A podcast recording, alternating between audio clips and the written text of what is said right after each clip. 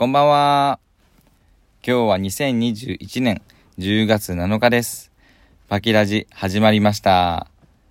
えー、今は自宅のウォークインクローゼットの中からお送りしています。はい。で、まず最初に、えっと、ラジオを始めるきっかけを話したいと思うんですけど、中学校の時に技術の授業でラジオを作ったんですね。ハンダゴテで。それで、えっと、ラジオを聴くようになって、えで、初めてハマったのが、えオールナイトニッポンでした。で、福山雅治のオールナイトニッポンって、なんかちょっとエッチだし、なんかそれに思春期の僕は心動かされ、えラジオやってみたいなと思って、大学の時に自分で原稿を書いて収録して、編集して、番組を自己満足でやっていました。で、えっ、ー、と、今、たまたまの知り合いで、あの、ラジオやってるよ、ポッドキャストでやってるよっていう知り合いに会ったので、あ、やってみたいんだよねっていう話をして、いろいろ教えてもらって、このラジオトークをやってみたんです。で、昨日2回、ライブ配信という形でやってみました。そして今日のこの収録が初めてで、初デビューということです。いや、ちょっと最初の放送なので、いろいろ緊張してるし、うまくいかないとこもあるかもしれないんですけど、もう、ぶっつけ本番で、ほぼ編集なし、という形でやっていけたらなと思います。さあ、じゃあタイトルコールに移りましょう。肋骨パケオのパキラジ。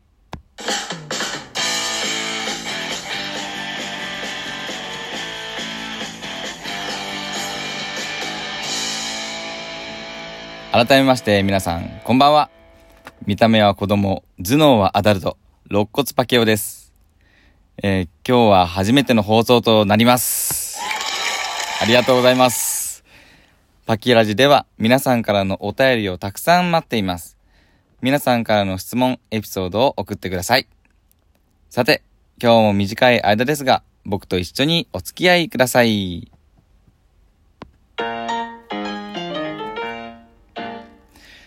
さあ、この収録って12分しかないんですね。だからもう早速、最初の記念すべきメールに行こうと思います。ペンネーム、くまおくん。肋骨パケオさん、初放送おめでとうございます。ありがとうございます。えー、早速ですが、パケオさんのキュンとするエピソードが聞きたいです。もう早速ね、こんな風にね、あのー、初めてだからといって何でもね、言うと思ったら大間違い。だからね、言っちゃいます言うんかいって感じだけど。えっとね、キュンとするエピソードか。もう今日さ、あったんだよね。なんか僕は職場まで自転車で行ってるんです。で、今日ちょっと夜遅くなってしまって、なんかもう暗い中帰ってたんですけど、なんかね、ある自転車屋の前に行ったら、なんかね、可愛いね、高校生3人組がね、多分あれはね、坊主だったから野球部なんじゃないかなと思って、ちょっとね、ダボっとしたね、あの、制服、黒のパンツに白のシャツ、で、ちょっとオーバーサイズの感じの3人組が座ってたんですよ。チャリの前で。で、なんかね、ワーキャー、ワーキャー言いながらね、なんか空気入れをね、使ってたんですよ。もうお店のやつ多分タダなんだろうね。なんか俺が先に入れるとかさ、言っててさ、なんかもう俺はもう、信号待ちで見ながらさ、もう可愛いなと思って、今日の疲れも一気に飛んだわと思って、あの高校生どこの高校生なんだろう？どこの部活なんだろうって感じだけど、まあそれがちょっと今日キュンとしたかなでさ、なんか今思い出したんだけど、なんかいつもね、通勤してるとね、朝絶対すれ違うね、坊主のね、男の子いるんだよね。多分ね、20ね、4歳ぐらいかな。絶対ね、目合うんだよね。チラって。絶対合うんだよ。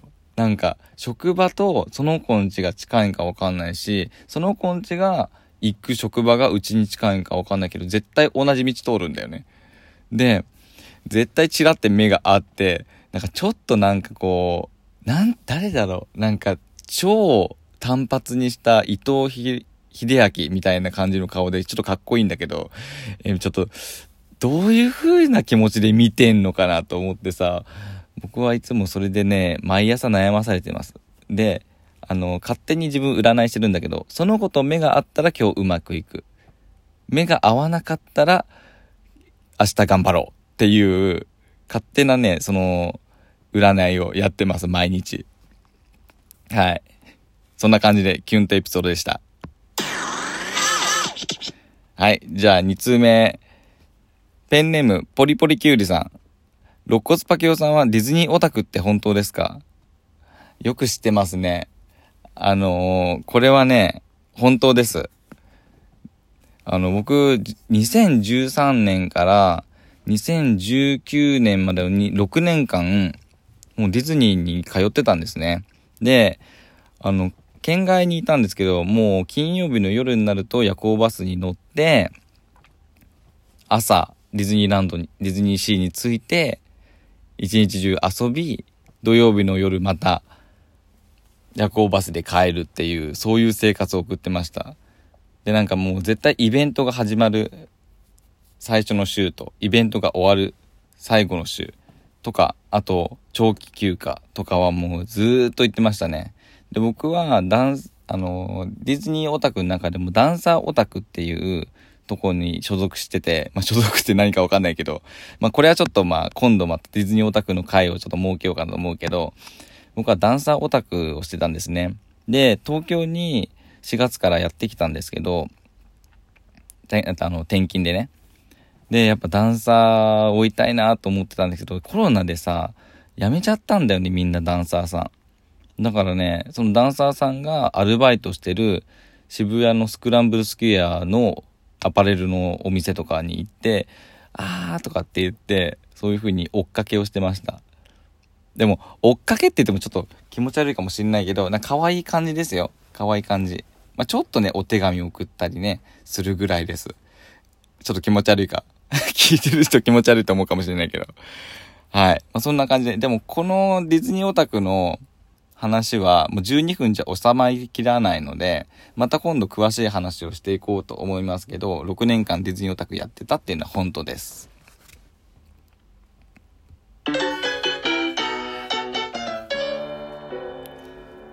はい。さあ、短い間でしたが、皆さん、まあ、そろそろお別れの時間としたいと思います。ねえ、悲しいかな？どうかな？そう。今ね、8分ぐらいなんだけど。で、えっと、肋骨パケオなんだけど、なんと、ツイッターをね、解説しました。っていうか、っていうか、解説されてたんだよね。自分調べたら。